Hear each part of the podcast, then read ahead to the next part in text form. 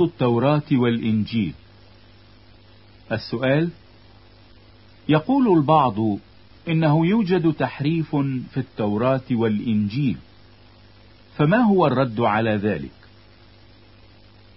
منذ آلاف السنين بلغ الله اليهود بواسطة موسى وصية هذا نصها لا تزيدوا على الكلام الذي أنا أوصيكم به ولا تنقصوا منه. لكي تحفظوا وصايا الرب إلهكم التي أنا أوصيكم بها. سفر التثنية أربعة اثنين. وتكررت هذه الوصية في السفر نفسه حيث يقول كل الكلام الذي أوصيكم به احرصوا لتعملوه لا تزد عليه ولا تنقص منه. سفر التثنية 12 32 وبعد ذلك بعدة قرون كتب سليمان الحكيم هذه الشهادة مسوقا من الروح القدس. كل كلمة من الله نقية. ترس هو للمحتمين به. لا تزد على كلماته لئلا يوبخك فتكذب. أمثال 30 خمسة وستة. وفي ختام الأسفار المقدسة نقرأ هذا التحذير الشديد. لأني أشهد لكل من يسمع أقوال نبوة هذا الكتاب إن كان أحد يزيد على هذا يزيد الله عليه الضربات المكتوبة في هذا الكتاب. وإن كان أحد يحذف من أقوال كتاب هذه النبوة يحذف الله نصيبه من سفر الحياة ومن المدينة المقدسة ومن المكتوب في هذا الكتاب. رؤيا 22 18 و 19 فهل بعد هذه النواهي والتحذيرات الصارمة يتجرأ مؤمن بالله وكتبه ورسله على تحريف كلام الله؟ فيحذف الله نصيبه من كل البركات الروحية التي أعدها الله لأتقيائه ويسقط من وعود الله التي قطعها للبشر بالخلاص والحياة الأبدية. أما غير المؤمنين فلا سبيل لهم إلى تحريف الأسفار الإلهية إذ يتعذر عليهم جمع الألوف من نسخها المنتشرة في رحاب الدنيا ليعبثوا بها ويزوروها. وإنه لمن نكد الدنيا أن يقوم أناس في الأيام الأخيرة ويتهموا رسل المسيح الأطهار بتحريف الإنجيل الذي ائتمنوا عليه لأن القرآن شهد للرسل المغبوطين بالنزاهة والأمانة وقد لقبهم بالحواريين أنصار الله. سورة آل عمران 52 أما الأدلة على صحة الكتاب المقدس وسلامته من أي عبث أو إفساد أو تحريف فكثيرة. ونحن نوردها في الفصول التالية. تكوين الكتاب المقدس. لقد حرص الله على تكوين كتابه العزيز بكل حكمة وفطنة بحيث يستطيع متتبع العهد القديم أن يرى الأسفار الإلهية نفسها. تعلن لنا أنه تكون خلال ثلاثة أدوار. الدور الأول من آدم إلى موسى. تخبرنا الكتابة المقدسة الموحى بها من الله أن الله أعطى آدم وصية وأنه أحضر إليه حيوانات البرية وطيور السماء ليرى ماذا يدعوها. تكوين 2 15 إلى 19 إلا أن العبارات لم تخبرنا كيف كان الله يكلم الإنسان في البدء. ولهذا يلجأ معظمنا إلى قواه الذهنية للتكهن ويعطي المجال لخياله ليحكم على التاريخ المقدس ناسيا أن حقبات طويلة من الزمن تفصلنا عن الأحداث المدونة في الفصل الأول من سفر التكوين. كذلك الأسفار المقدسة لم تحدد الزمن الذي بدأت فيه إعلانات الله للبشر ولكن نصوصها تساعدنا على الاستنتاج. فأخنوخ الذي ورد ذكره في الأصحاح الخامس من سفر التكوين يخبرنا الرسول يهوذا أنه كان نبيا وأنه كان السابع من آدم. ويذكر الكتاب أنه سار مع الله. فهذا النبي ولا شك كانت لديه أخبار عن الماضي وأنه بحسب تسلسل الكتاب المقدس عرف آدم وتحدث إليه. وكذلك متشالح ابن أخنوخ بقي إلى زمن نوح الذي كان بارا وكاملا في أجياله وسار مع الله. ومما لا مراء فيه أن نوحا الذي كرز بالبر والحق أوصل الأنباء المقدسة إلى أجيال ما بعد الطوفان. رسالة بطرس الثانية اتنين خمسة. وسام ابن نوح عاش إلى زمن إبراهيم. تكوين عشرة واحد وعشرين وحداشر عشرة إلى ستة وعشرين. ويخبرنا الكتاب المقدس أن الأنباء المقدسة نقلت إلى إبراهيم إذ نقرأ في غلاطيا 3 8 هذه العبارات والكتاب إذ سبق فرأى أن الله بالإيمان يبرر الأمم. سبق فبشر إبراهيم أن فيك تتبارك جميع الأمم.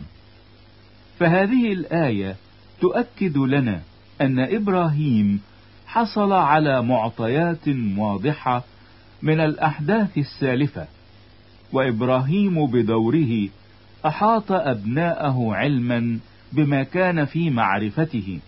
إذ نقرأ في التكوين هذه العبارات.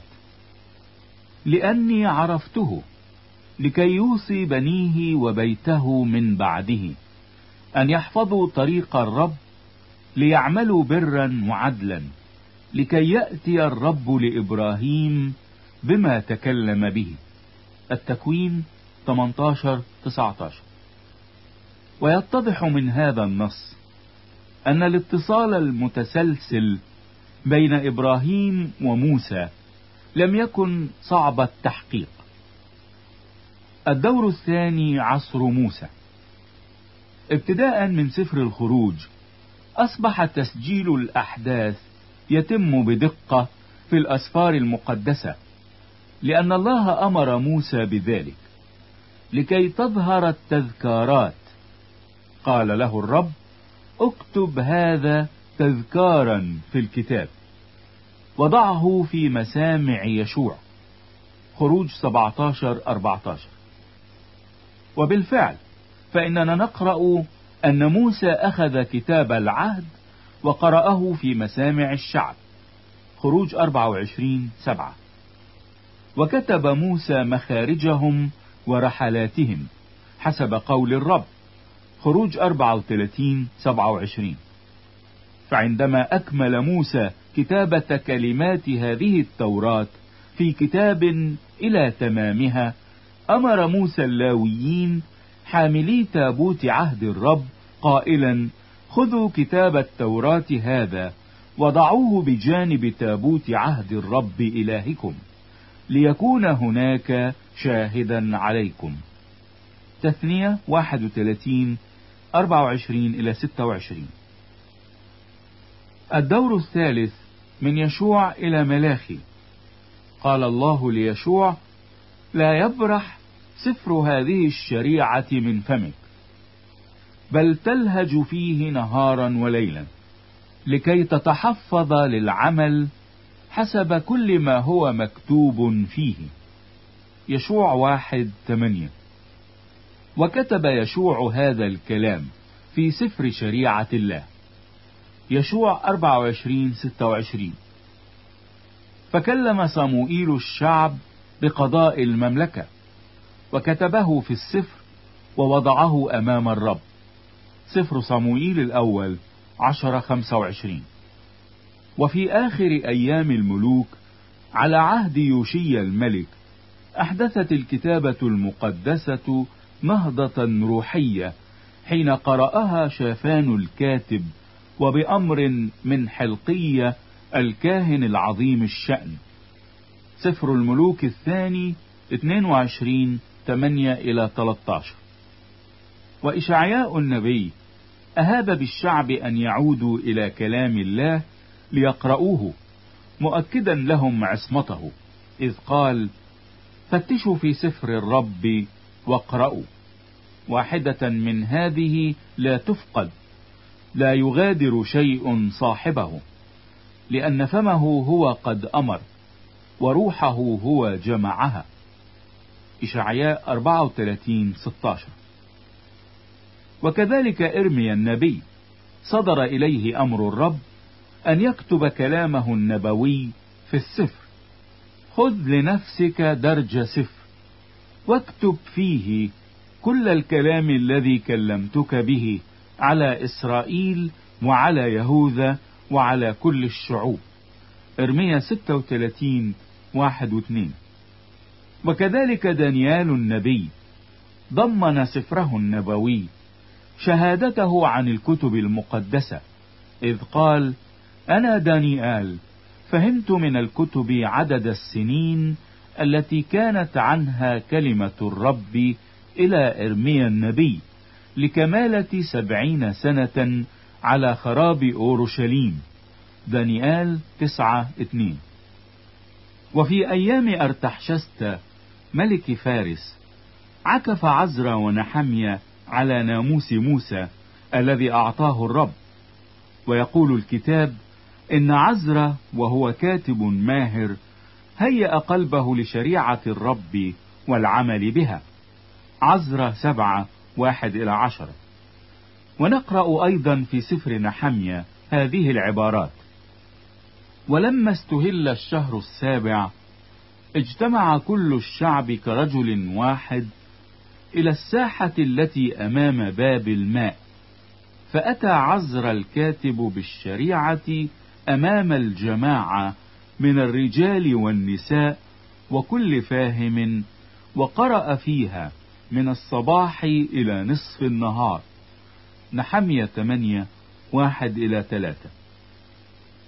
وكان كلام الرب إلى زكريا.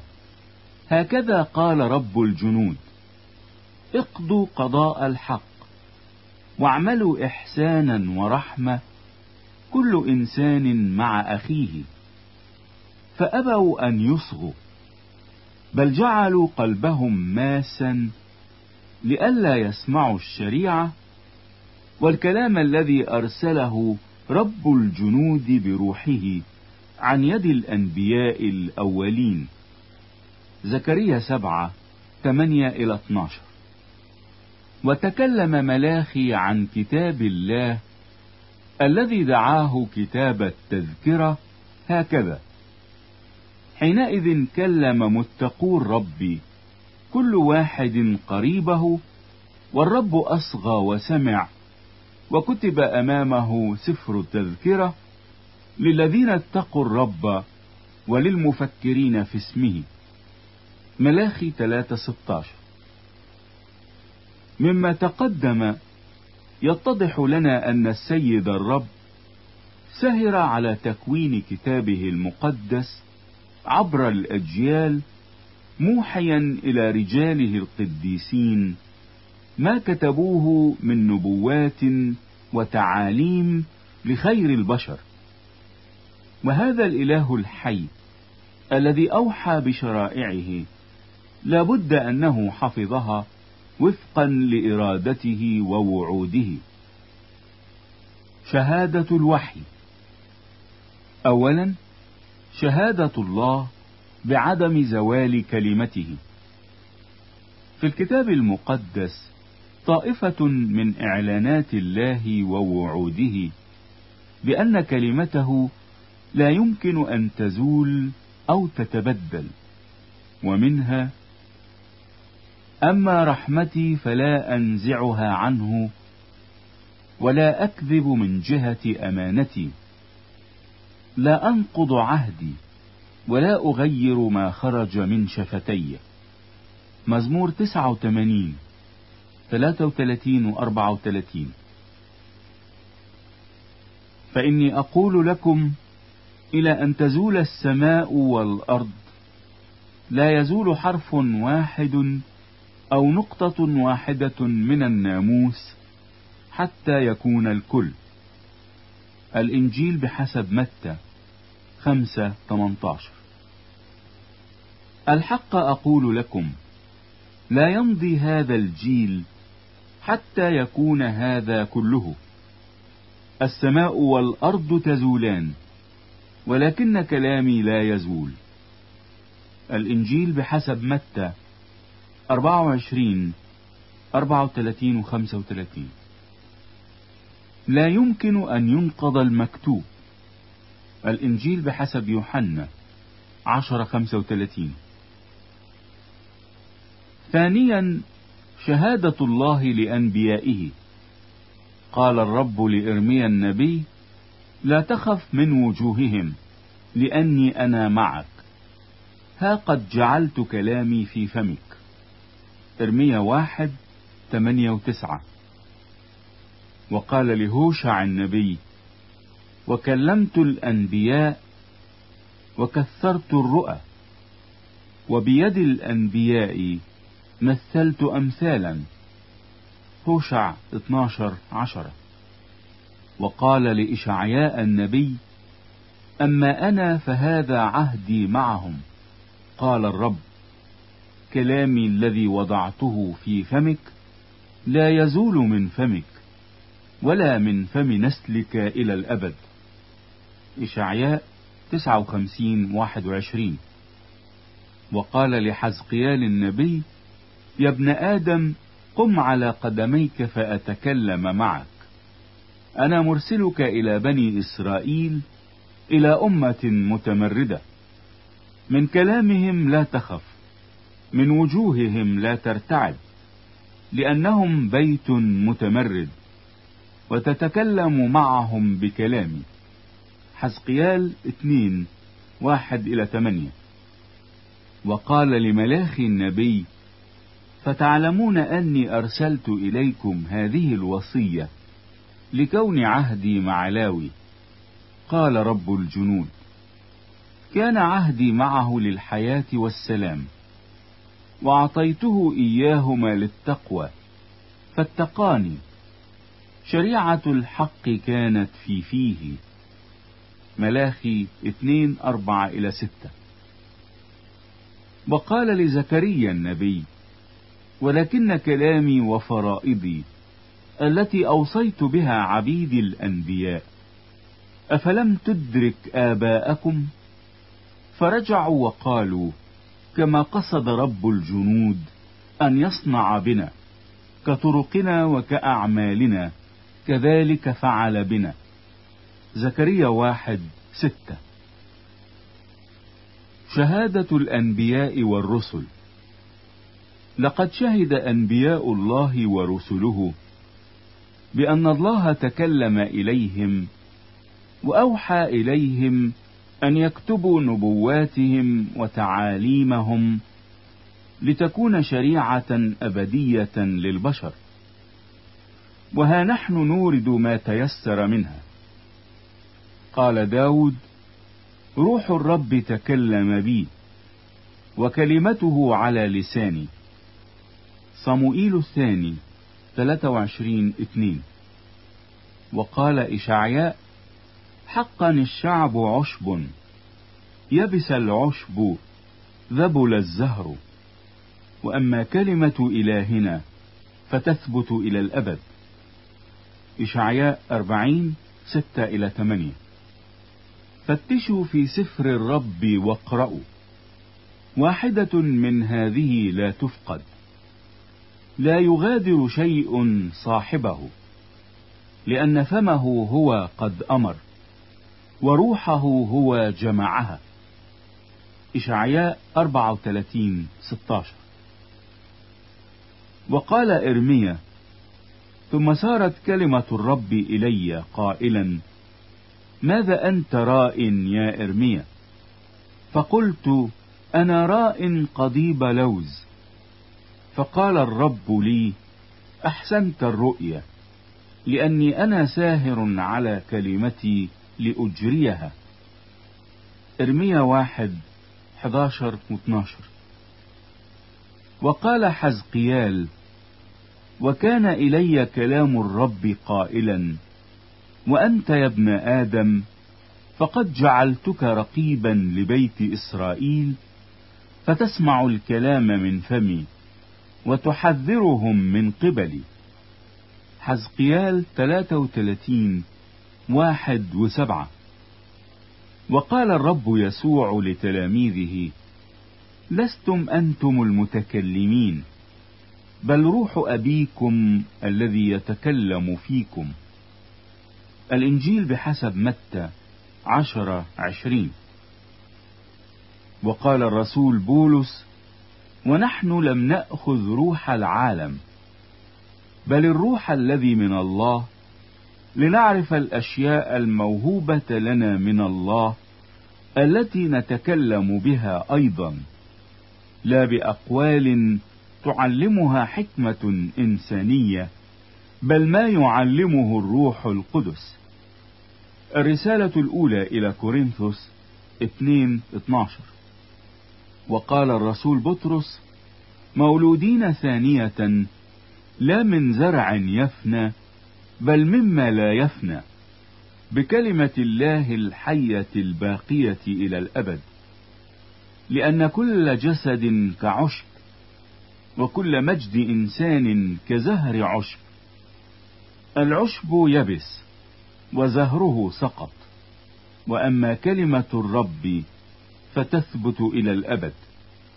رسالة بطرس الأولى واحد 23 إلى 25 إن كل نبوة الكتاب ليست من تفسير خاص لأنه لم تأت نبوة قط بمشيئة إنسان بل تكلم أناس الله القديسون مسوقين من الروح القدس. رسالة بطرس الثانية واحد عشرين وواحد وعشرين. شهادة التواتر. يذكر لنا التاريخ أن أئمة الدين العلماء الذين كانوا معاصرين للرسل أو الذين خلفوهم في رعاية الكنيسة اقتبسوا في مواعظهم ومؤلفاتهم من الكتب المقدسة وخصوصا الأناجيل وذلك ليقينهم بأنها كتب إلهية موحى بها من الله لا يأتيها الباطل من بين يديها ولا من خلفها. نذكر منهم أكليماندوس أسقف روميا. وكان عاملا مع الرسول بولس كما هو مذكور في رسالة فيليبي أربعة ثلاثة ديونيسيوس أسقف كورنثوس الذي توفي سنة مائة ميلادية. هرماس المعاصر لبولس والذي ألف كتابا في ثلاثة مجلدات ضمنها الكثير من الاقتباسات من العهد الجديد. أغناطيوس الذي تعين أسقفا على أنطاكيا بعد صعود المسيح بسبعة وثلاثين عاما. بوليكاربوس الشهيد تلميذ يوحنا الرسول الذي تعين أسقفا على أزمير واستشهد عام 166 ولم يبق من مؤلفاته سوى رسالة مفعمة بالشواهد من الأناجيل الأربعة. وكذلك أئمة القرن الثاني الميلادي اقتبسوا من الأسفار الإلهية لدعم تعاليمهم. منهم بابياس الذي كان أسقفا على كنيسة هيرابوليس في فريجية ونبغ سنة 110 واجتمع ببوليكاربوس وألف تفسيرا للكتاب المقدس في ستة مجلدات. وقال هذا العالم إن الأناجيل كانت متداولة في الكنائس باللغة اليونانية وشهد بأن البشير مرقس كان مرافقا لبطرس وأن إنجيله كان متداولا بين المسيحيين. يوستين الشهيد ولد سنة 89 ميلادية وكان قبل الاهتداء فيلسوفا وثنيا وإنما بحثه عن الحق قاده إلى المسيحية. وهذا المفكر الشهير ألف عدة كتب في دفاعه عن الدين المسيحي وقد ارتكز في دفاعه على الأناجيل الأربعة. وذكر في أحد مؤلفاته أنه زار الكنائس في روميا والإسكندرية وأفسس. ورأى أن المسيحيين كانوا يتعبدون بتلاوة الأناجيل في كنائسهم.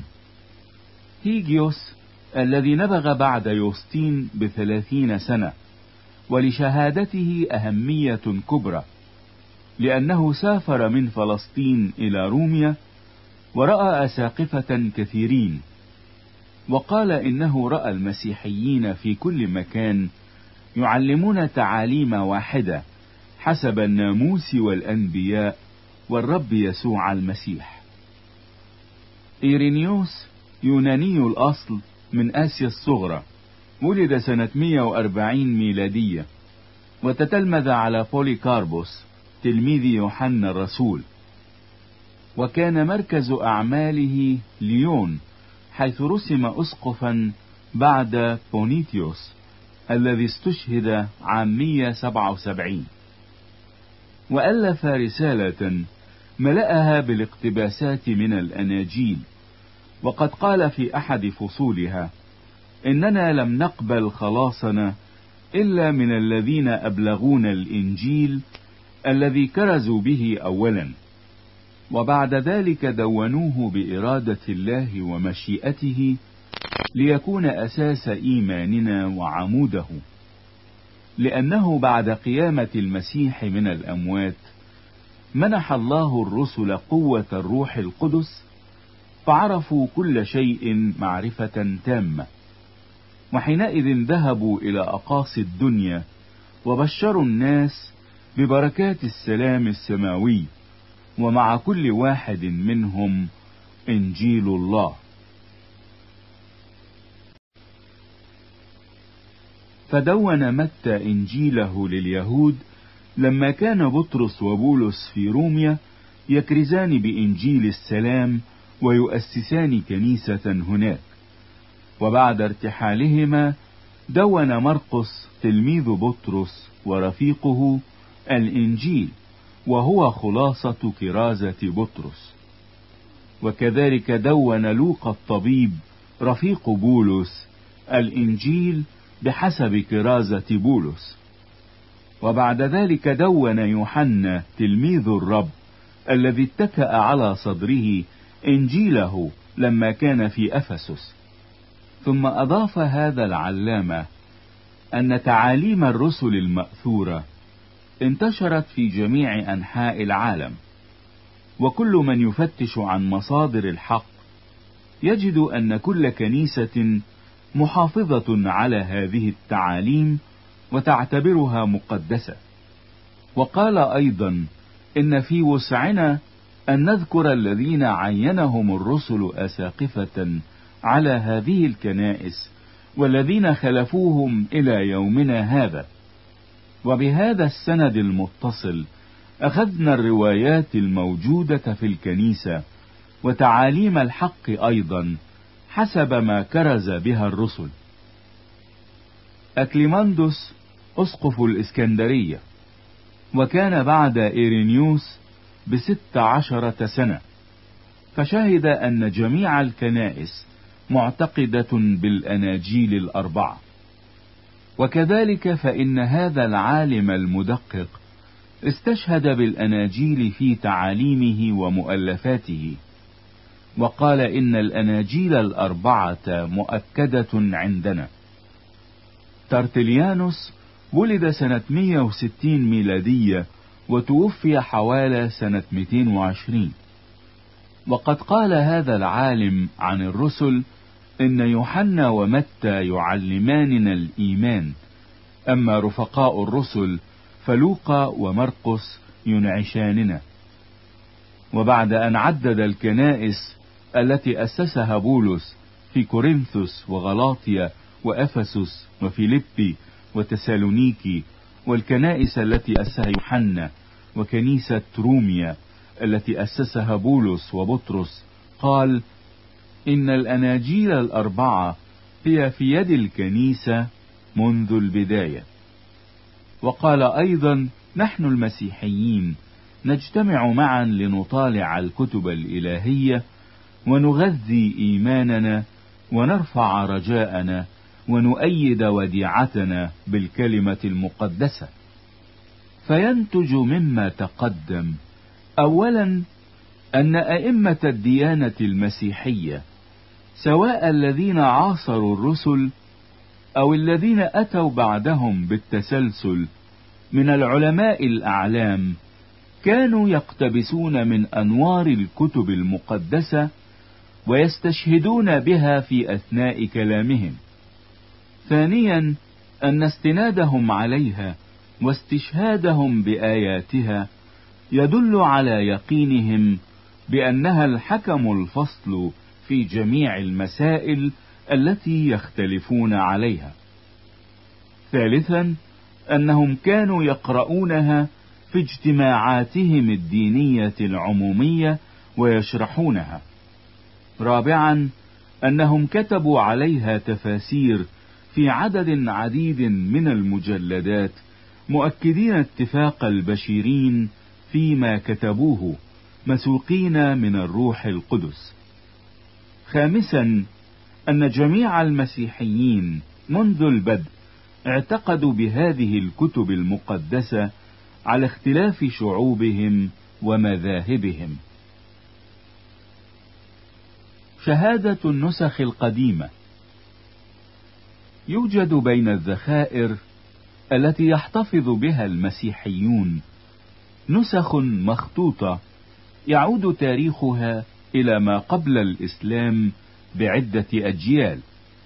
منها نسخة الإسكندرية. وقد دعيت بهذا الاسم نسبة إلى مدينة الإسكندرية التي خطت فيها ولها المرتبة الأولى بين النسخ الثلاثية. وقد أهداها كيرولوس لوكارس بطريرك القسطنطينية إلى ملك إنجلترا شارل الأول سنة 1628 وكان قد أحضرها معه من الإسكندرية حيث كان بطريركا سابقا. وهي مكتوبة باليونانية وتحتوي على كل أسفار الكتاب المقدس من العهد القديم والجديد.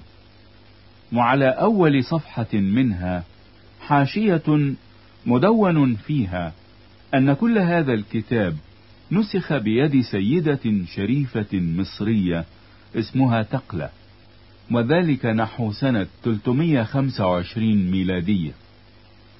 وقد علق البطريرك كيرولوس على هذه الحاشية بخط يده أن هذا التاريخ حسب رأيه صحيح. والنسخة مكتوبة بالحرف الثلث وعلى رق قسمت صفحاته إلى حقلين وفي كل حقل خمسون سطرا.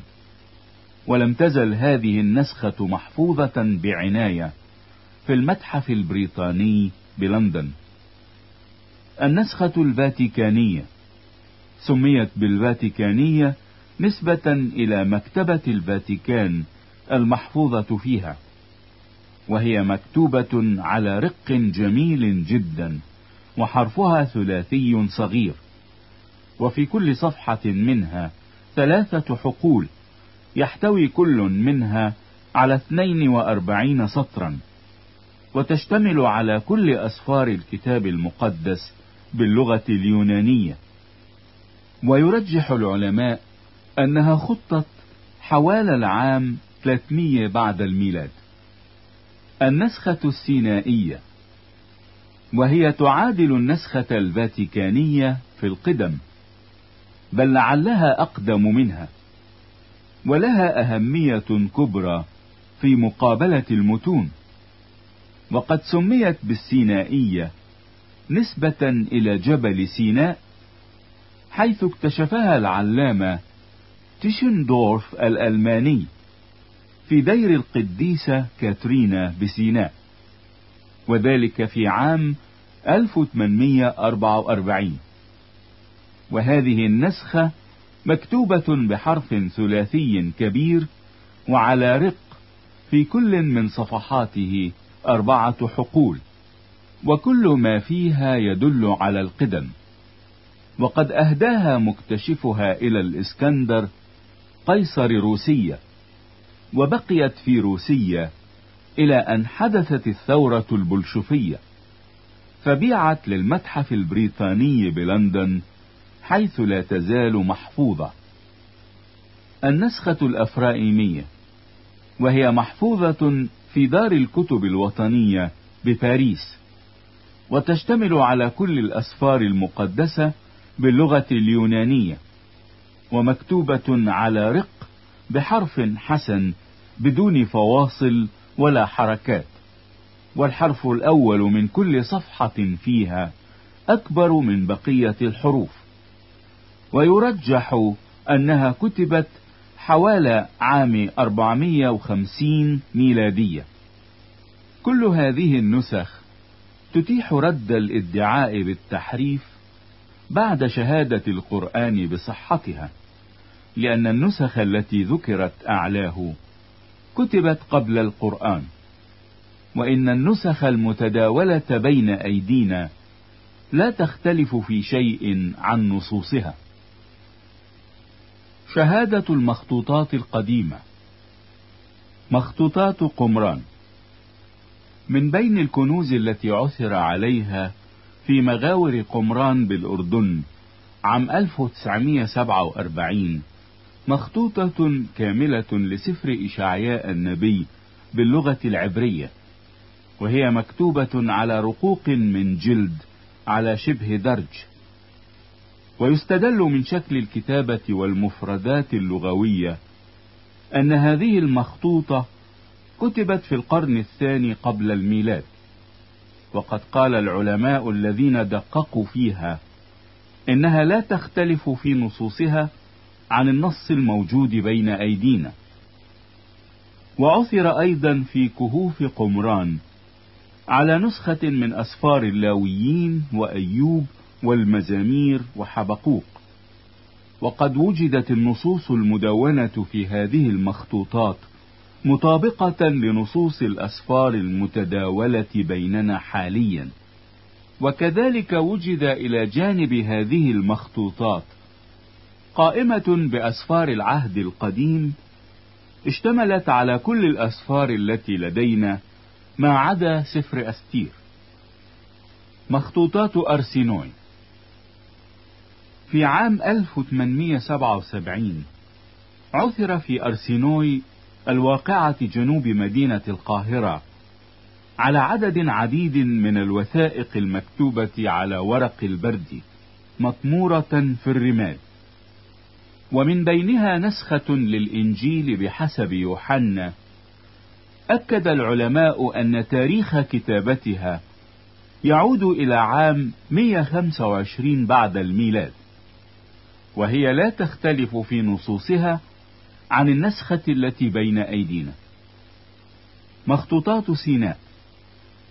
لقد اكتشف مؤخرا في دير القديسة كاترين بسيناء نسخة للأناجيل الأربعة باللغة السريانية ويعود تاريخ كتابتها إلى ما قبل القرن الخامس الميلادي وهي منقولة عن ترجمة قام بها المسيحيون في القرن الثاني الميلادي ونصوصها لا تختلف عن البشائر المتداولة حاليا في العالم. فالحفريات والمخطوطات القديمة إذن أيدت الكتاب المقدس بصورة مذهلة لأنه ما كان ليصدق أن الكتاب الإلهي يتفق مع التاريخ بهذه الدقة. وما زلنا نتوقع اكتشافات أخرى لأن العلماء جادون بالتنقيب وإن الدلائل لا تشير إلى أنه لم يعد هناك موضع لناقد أو معترض على أسفار العهد الجديد وعلى التواريخ التي كتبت فيها. ولا ريب في أن هذا التوافق بين الاكتشافات ونصوص الكتاب العزيز يشكل أقوى برهان على سلامة الوحي الإلهي وصدق أولئك الذين دونوه. قال العالم الأثري الدكتور ألبرايت إننا بفضل اكتشافات قمران نستطيع أن نتيقن أن العهد الجديد هو هو كما كتب بمعرفة الأقدمين وهو الذي يحتوي على تعاليم المسيح ورسله وكلها يتجاوز تاريخ كتابتها الفترة ما بين سنة 25 إلى 80 ميلادية.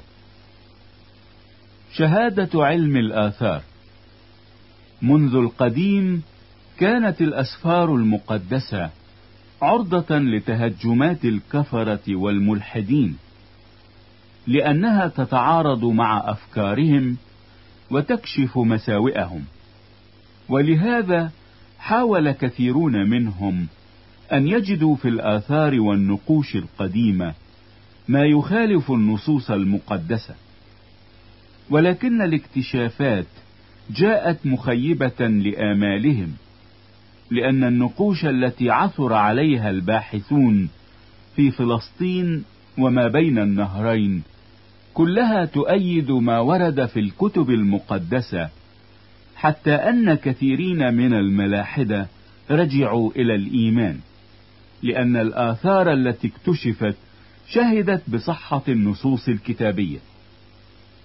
كان الاعتقاد السائد لدى الباحثين أن الكتابة لم تكن مستعملة في فلسطين قبل عام 540 قبل الميلاد أي أن موسى وعددا آخر من رجال العهد القديم لم يكتبوا أسفارهم بأيديهم كما أن الملحدين ادعوا بأن كتبة التوراة قد بالغوا في وصف أحداث وحضارة الشرق إلى حد يفوق التصديق.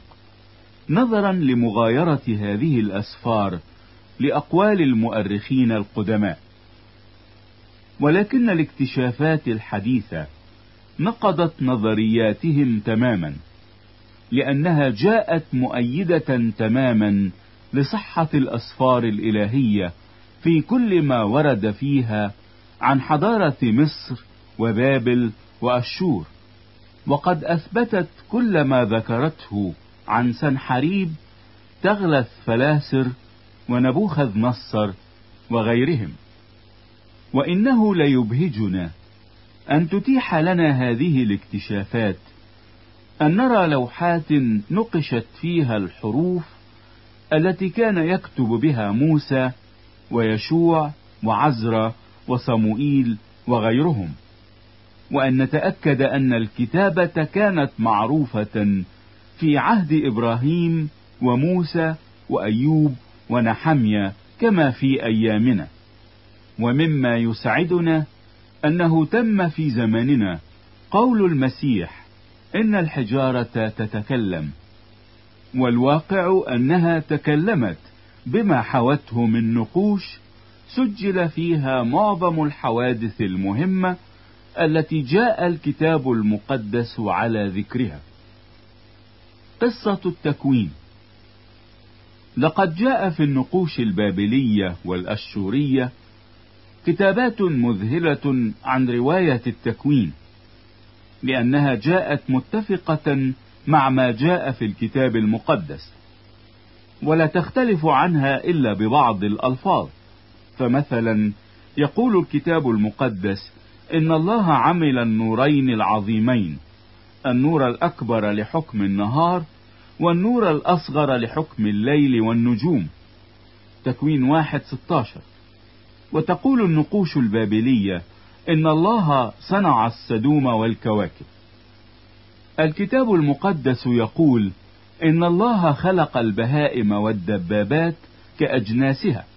تكوين واحد أربعة وعشرين.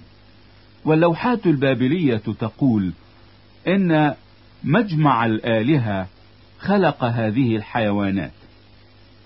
الكتاب المقدس يقول إن الله خلق الإنسان من تراب الأرض. تكوين اتنين سبعة. وقصة بابل تقول إن الإله مردوخ خلق الإنسان من اللحم والعظام. تعدد الآلهة. يقول الكتاب المقدس إن البشر ارتدوا عن الله الحي وعبدوا آلهة متعددة مما حدا بالأنبياء إلى بذل المحاولات لإرجاع الناس إلى عبادة الإله الواحد. أما العلماء الملحدون فزعموا أن الإنسان منذ البداية يعتقد بتعدد الآلهة وبقيت هذه النظرية سائدة لدى الكثيرين إلى أن دفعها الدكتور سين هاربرت وهو أحد أعلام الحفريات وأستاذ الدراسات الأشورية في جامعة أكسفورد. فقد قال هذا العلامة إن عقيدة الوحدانية في الديانات السامية والسومرية قد سبقت العقيدة بتعدد الآلهة. وكذلك الاكتشافات الحديثة دحضت الرأي الذي كان سائدا في بعض الأوساط العلمية والذي مفاده أن عقيدة التوحيد في الديانة اليهودية لم تكن موجودة قبل أن ينادي بها أنبياء القرن السابع أو الثامن قبل المسيح فعدد عديد من النقوش أكد أن موسى نادى بعقيدة التوحيد قبل أن يدخل العبرانيون أرض كنعان. قصة الطوفان. لقد قدم علم الآثار من الحفريات البابلية قصة رائعة للطوفان تتفق مع ما جاء عنها في سفر التكوين.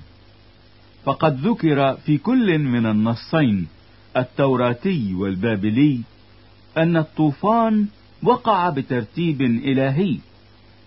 وفي كل من الروايتين يحذر بطل القصة من كارثة مزمعة أن تقع على العالم.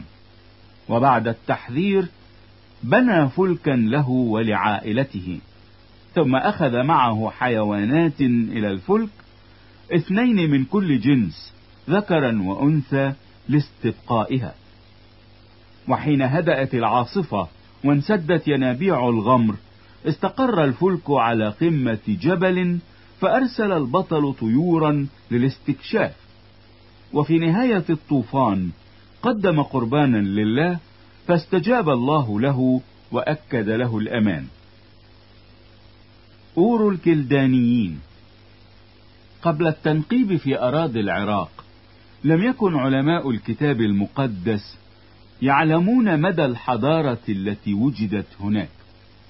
والتي دلت على أن تلك الأرض القفراء كانت يوما جنة تجري من تحتها الأنهار وقد قامت في وسطها عاصمة لأمة عريقة في الحضارة.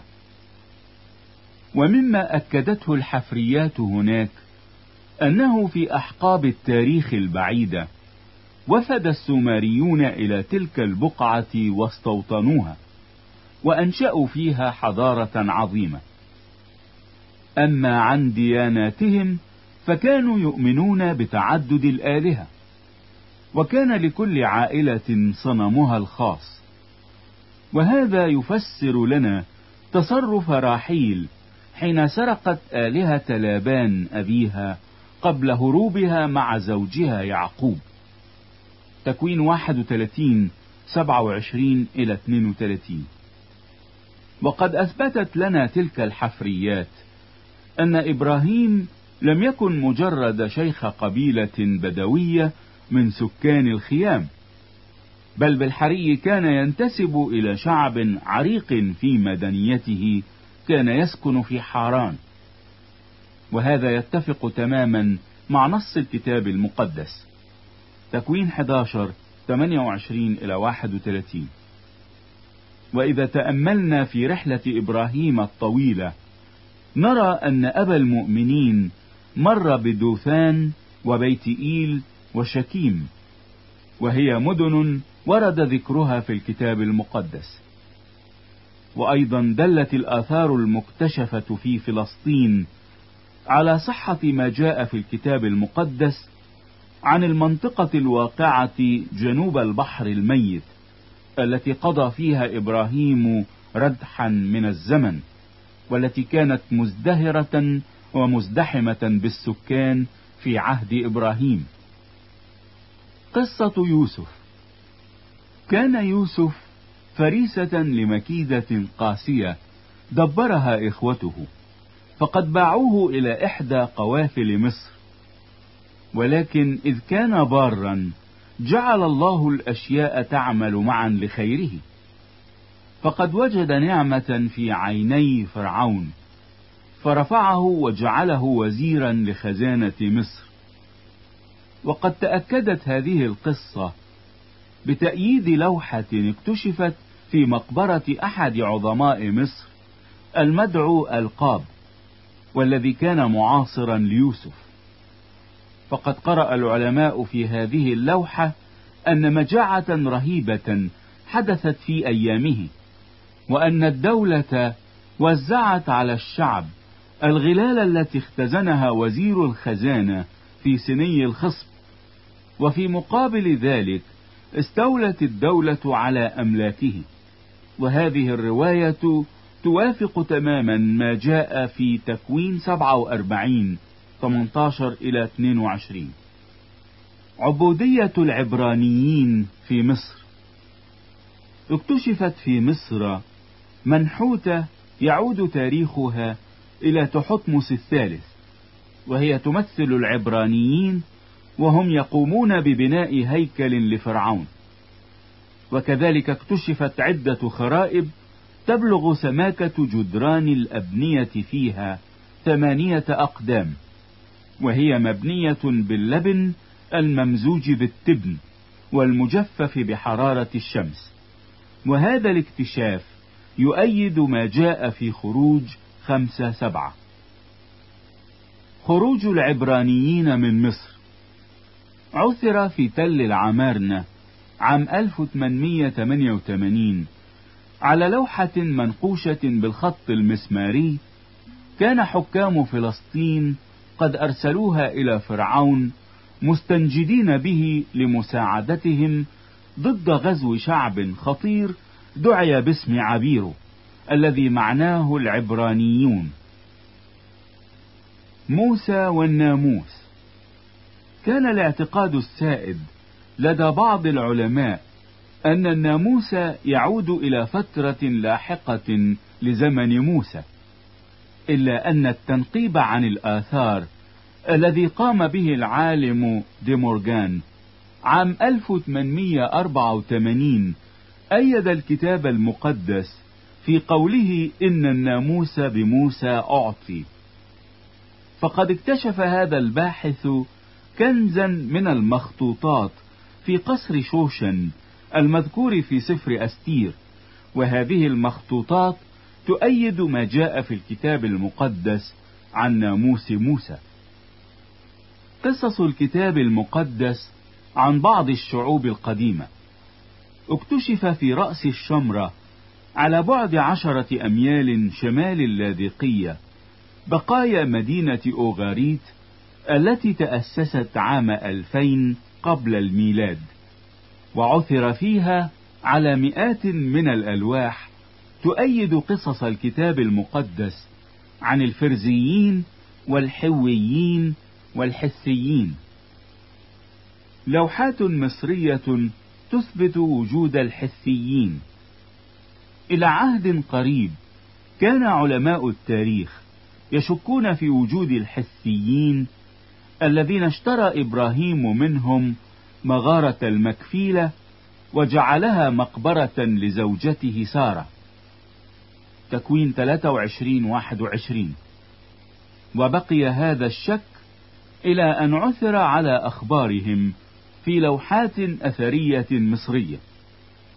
وتذكر إحدى هذه اللوحات أن معركة دارت بينهم وبين قوات رمسيس الثاني بالقرب من قادش عام 1287 قبل الميلاد.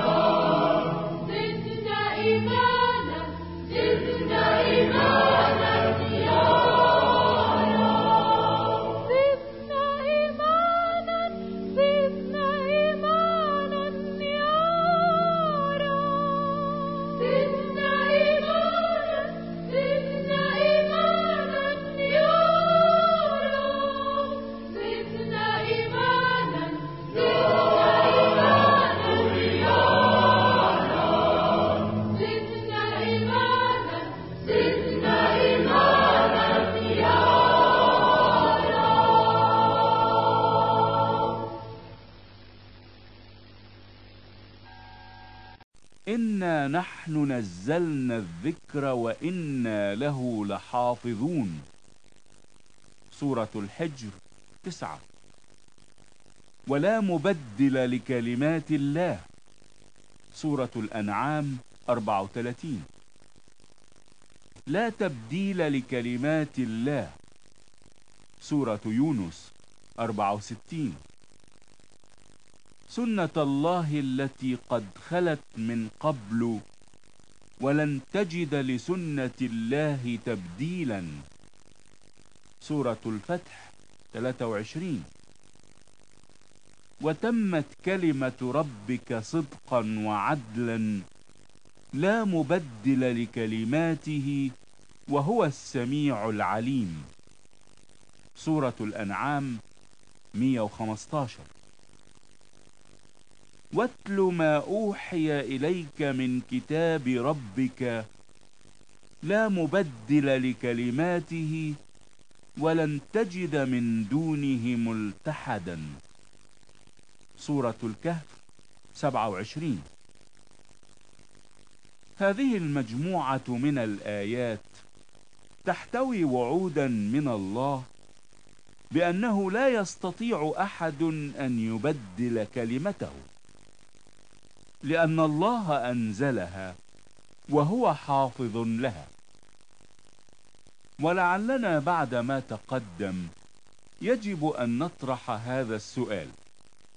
لو أن نفرا من المسلمين الذين يقيمون القرآن بدقة أرادوا الذهاب إلى أهل الكتاب ليسألوهم عن بعض الأمور الإلهية صادفوا في طريقهم فريقا من المدعين بالتحريف وقالوا لهم إننا وفقا لتعليم القرآن ذاهبون إلى أهل الذكر لنسألهم عن بعض الأمور.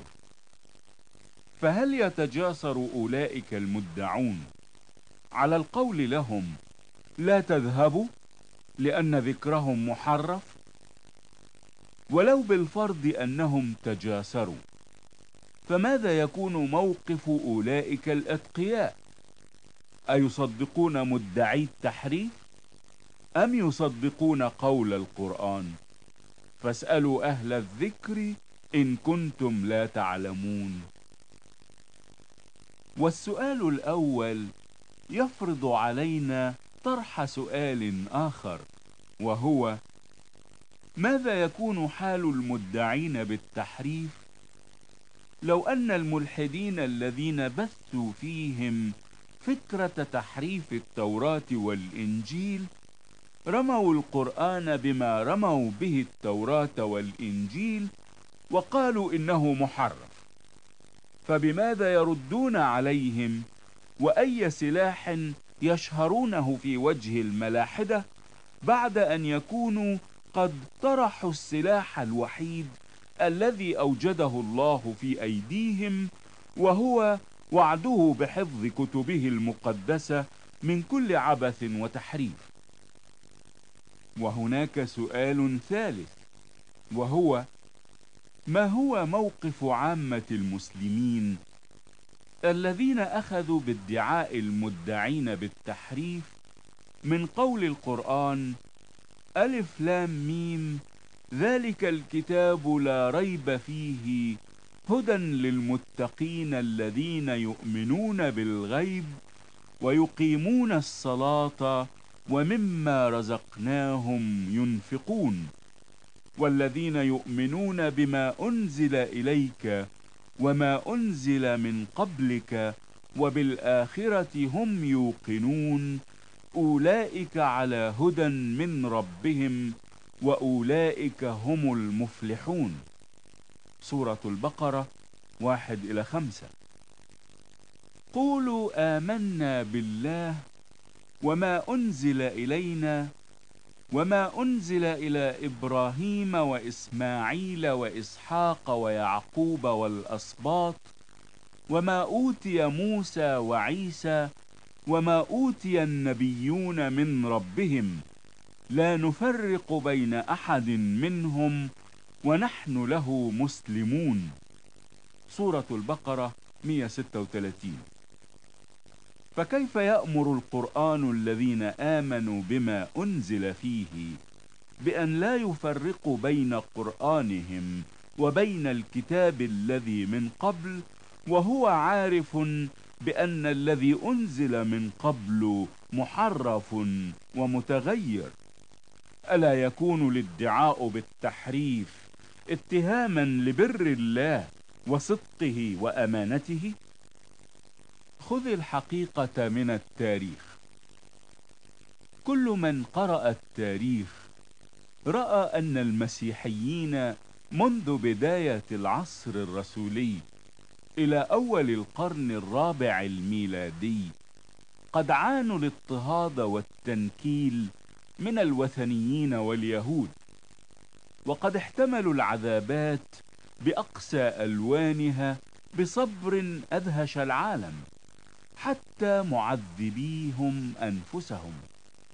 وهذا الاحتمال العجيب نشأ عن إيمانهم بالإنجيل المقدس وتمسكهم بمبادئه الإلهية. والتاريخ يروي لنا أنهم أقبلوا على الاستشهاد بفرح حبا للمسيح وإطاعة لأمره القائل كن أمينا إلى الموت وأن كثيرين منهم تلقوا عذابات مضاعفة لأنهم أبوا أن ينكروا المسيح أو يرفضوا إنجيله رغبة في النجاة مفضلين بالأحرى أي نوع من الموت على التمتع الوقتي بالحياة؟ افتح سجلات المسيحية ترى ذكرا لسحابة من الشهود الذين عذبوا ولم يقبلوا النجاة لكي ينالوا قيامة أفضل. فهل يصدق أحد أن المسيحيين الذين قدموا هذه التضحيات الرائعة وتجرعوا مر الآلام لأجل مبادئ الإنجيل يقدمون على تحريف إنجيلهم؟ وهل يسمح المسيحيون لأحد أيا كان شأنه أن يبدل كلمة من إنجيل الله ولهم تلك الوصية الرسولية التي تقول ولكن إن بشرناكم نحن أو ملاك من السماء بغير ما بشرناكم فليكن أناثيما أي مرفوضا. رسالة غلاطيا واحد تمانية. وإني لأسأل كل مدع بالتحريف ما هو الباعث للمسيحيين على تحريف كتبهم المقدسة؟ هل يكون هذا الباعث أفضل من حياتهم الأبدية؟ لأن ربهم وفاديهم الذي عبدوه بأرواحهم ودمائهم وكل عزيز وثمين لديهم قد ختم عهده معهم برسالة بلغها بواسطة رسوله الأمين يوحنا لأني أشهد لكل من يسمع أقوال نبوة هذا الكتاب. إن كان أحد يزيد على هذا يزيد الله عليه الضربات المكتوبة في هذا الكتاب. وإن كان أحد يحذف من أقوال كتاب هذه النبوة يحذف الله نصيبه من سفر الحياة ومن المدينة المقدسة ومن المكتوب في هذا الكتاب. سفر الرؤيا 22 18 و 19 أما إذا قالوا إن التحريف حدث بعد القرآن فإن الواقع يقول لا بالاستناد على الحقائق التالية. أولا أن الديانة المسيحية كانت منتشرة في بلدان عديدة كالأناضول وبلاد العرب وشمالي أفريقيا وإيران والهند وإيطاليا وفرنسا وأسبانيا وإنجلترا وألمانيا. فهل يسلم العقل بأن المسيحيين المنتشرين في هذه البلدان المتعددة والمتباعدة اجتمعوا يوما في مكان واحد للاتفاق على تحريف الإنجيل. ثانيا أن الذين اعتنقوا المسيحية في تلك البلدان لم تكن لهم لغة واحدة بل لغات مختلفة. والكتاب العزيز كان منتشرا في لغاتهم مما يجعل اتفاقهم على تزوير الكتابات المقدسة أمرا مستحيلا. سيما وأنهم كانوا يجهلون لغات بعضهم البعض.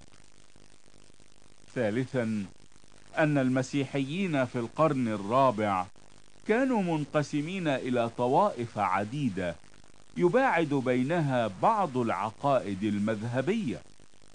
وكل فريق يجتهد لدعم وجهة نظره بآيات الكتاب المقدس. فكثرت المناقشات حول التفسير وعقدت مجامع بحثت فيها الخلافات العقائدية وأشهرها مجمع نيقية الذي انتهى بشجب بدعة آريوس وأتباعه. ولهذا يسقط الادعاء بأن المسيحيين اتفقوا على تحريف الإنجيل. ولعله من الحق الصريح أن نسأل المدعين بالتحريف أن يذكروا لنا متى وأين حصل التحريف ومن هم الذين حرفوه وكيف حصل الاتفاق بينهم. إن العالم لم يخل يوما من مؤرخين أمناء دأبهم أن يدونوا الحوادث في سجلاتهم. فهل يستطيع أحد أن يذكر لنا اسم مؤرخ وثني أو يهودي أو مسلم ذكر ولو تلميحا أن مؤتمرا ما عقد بين شعوب العالم المعتنقة اليهودية والمسيحية والمختلفة في العقيدة واللغة وجرى فيه العبث بكلام الله. وإن كان هذا قد حدث أفلم يكن في استطاعة أحد أن يحتفظ ولو بنسخة واحدة؟ لتبقى شاهدا على تواطؤ اليهود والمسيحيين؟ ويقينا أنه لو حدث تواطؤ كهذا لكان معناه أن الخصومات بين اليهود والمسيحيين قد زالت. وكان الثمن تحريف شريعة الله. قول أعلام المسلمين في موضوع التحريف. رأينا مما تقدم أن القرآن يعتبر التوراة والإنجيل كلام الله وأنه أكد أن كلام الله لا يمكن أن يبدل أو يغير. فإن كانت هاتان الشهادتان صحيحتين كانت النتيجة ضرورة عدم تحريف التوراة والإنجيل لا قبل القرآن ولا بعده. والواقع أن علماء المسلمين في الهند لما فحصوا هذه المسألة بتدقيق على ضوء معطيات القرآن اقتنعوا بأن أسفار الكتاب المقدس بعهديه القديم والجديد لم تتبدل ولم تتغير ولم تتحرف حسب مفهوم العامة. وإنما هناك إشارات إلى تصرف بعض اليهود بالتفسير تصرفا سيئا. ولعل هؤلاء العلماء الأمناء بنوا اقتناعهم على تفاسير العلماء لبعض آيات القرآن كالرازي والجلالين وأبي جعفر الطبري. ومن هذه الآيات من الذين هادوا يحرفون الكلم عن مواضعه ويقولون سمعنا وعصينا واسمع غير مسمع وراعنا ليا بألسنتهم وطعنا في الدين. سورة النساء 46 وخلاصة تفسير الرازي لهذه الآية أن قوما من اليهود اعتادوا أن يدخلوا على محمد ليسألوه المسألة فيجيبهم عليها. ومتى خرجوا من عنده يحرفون كلامه. ونقرأ في تفسير الجلالين لهذه الآية أن قوما من اليهود يغيرون الكلام الذي أنزل الله في التوراة من نعت محمد عن مواضعه التي وضع عليها. يقولون له إذا أمر بشيء سمعنا قولك وعصينا أمرك. واسمع غير مسمع بمعنى الدعاء أي لا سمعت ويقولون له راعنا وهي كلمة سب في لغتهم. لي أي تحريفا بألسنتهم وطعنا في الإسلام. الجلالان 112 ونقرأ في تفسير الطبري أن اليهود كانوا يسبون محمدا ويؤذونه بأقبح الكلام ويقولون له اسمع منا غير مسمع. كقول القائل للرجل يسبه اسمع لا أسمعك الله. أما كلمة راعنا فقد فسرها بالاستناد إلى ابن وهب بأن الراع هو الخطأ من الكلام. وبناء على هذه التفاسير لا يكون اليهود قد حذفوا شيئا من نصوص الكتاب أو زادوا شيئا. بل حوروا معنى الكلام بلي اللسان كما جاء في الطبري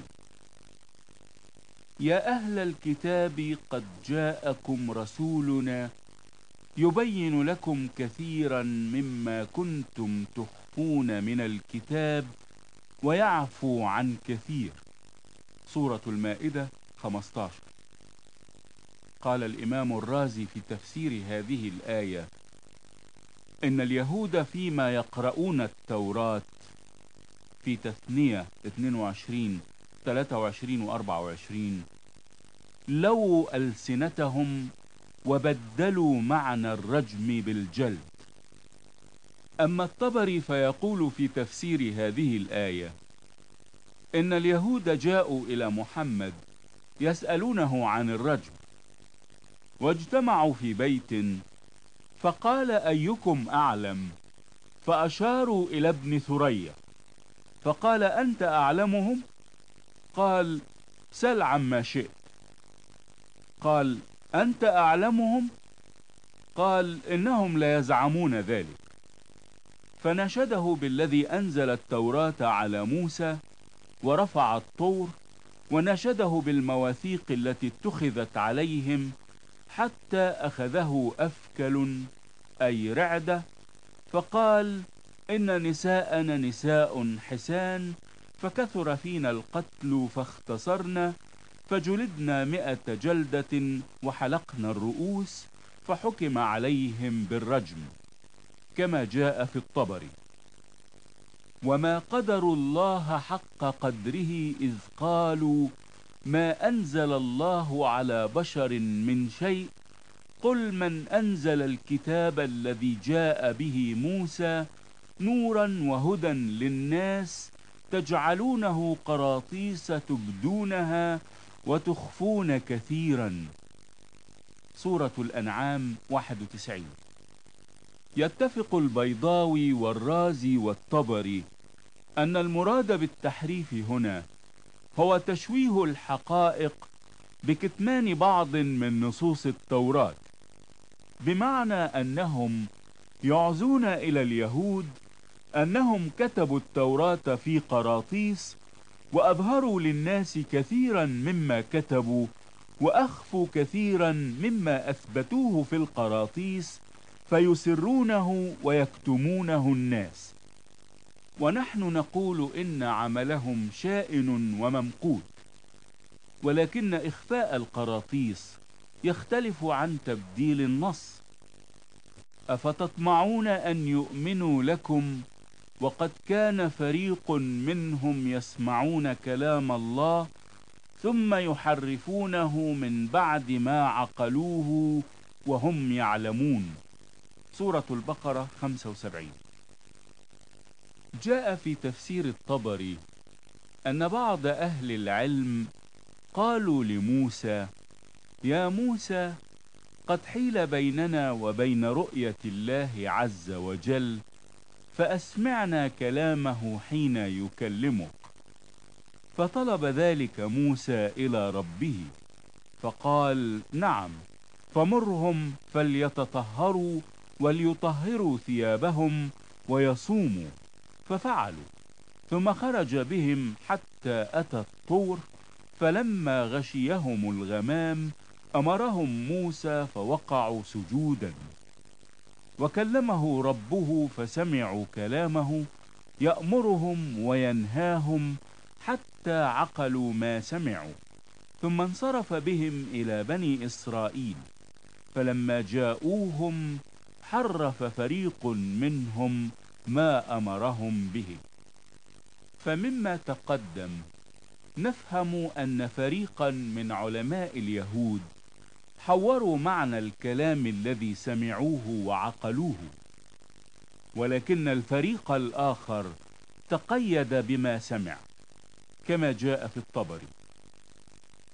ومن الذين هادوا سماعون للكذب سماعون لقوم آخرين لم يأتوك يحرفون الكلم من بعد مواضعه. سورة المائدة 41 جاء في تفسير الجلالين أن هذه الآية قيلت في جماعة من يهود خيبر زنى فيهم محصنان فكرهوا رجمهما. فبعثوا جماعة من قريظة ليسألوا محمدا عن حكمهما الذي في التوراة كآية الرجم. والتحريف الذي اتهموا به هو أن يهود خيبر قالوا للذين أرسلوهم إن أفتاكم محمد بالجلد فاقبلوه وإن أفتاكم بالرجم فاحذروا أن تقبلوه. الجلالان 150 ولعله من المناسب أن نطرح هذا السؤال. من من اليهود حرف التوراة وفي أي عصر؟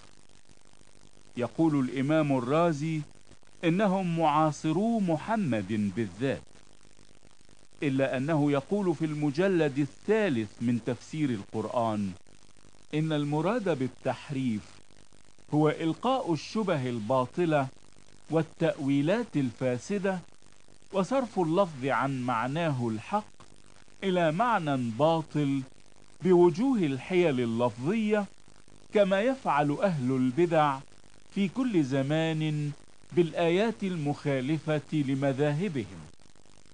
نحن لا ندافع هنا عن نزاهة اليهود وإنما نود أن يعلم الناس أن اليهود لم يتجاسروا على تبديل آيات التوراة وهذا الأمر لم يرد في اتهامات القرآن. وهنا أمر يجب أن نشير إليه وهو أن القرآن لم يتهم المسيحيين بأنهم حرفوا الإنجيل. وعلى أي حال نقول لكل إنسان يدعي بتحريف الكتاب المقدس في نصوصه أو يزعم أن الكتاب الصحيح غير موجود إن مزاعمه تجعله مخالفا لنصوص القرآن الصريحة التي تشهد للكتاب المقدس بأنه حق لا يأتيه الباطل من بين يديه ولا من خلفه. وقد تأكدنا أن من أهم أغراض القرآن أنه جاء ليكون مصدقا للكتاب المقدس. وختاما نقول إنه ليس من أحد يؤمن بالله وكتبه ورسله يقدر أن ينسب إليه تعالى أنه أنزل القرآن مصدقا لكتاب مزور ومشوش في العقائد الدينية التي جاءت فيه.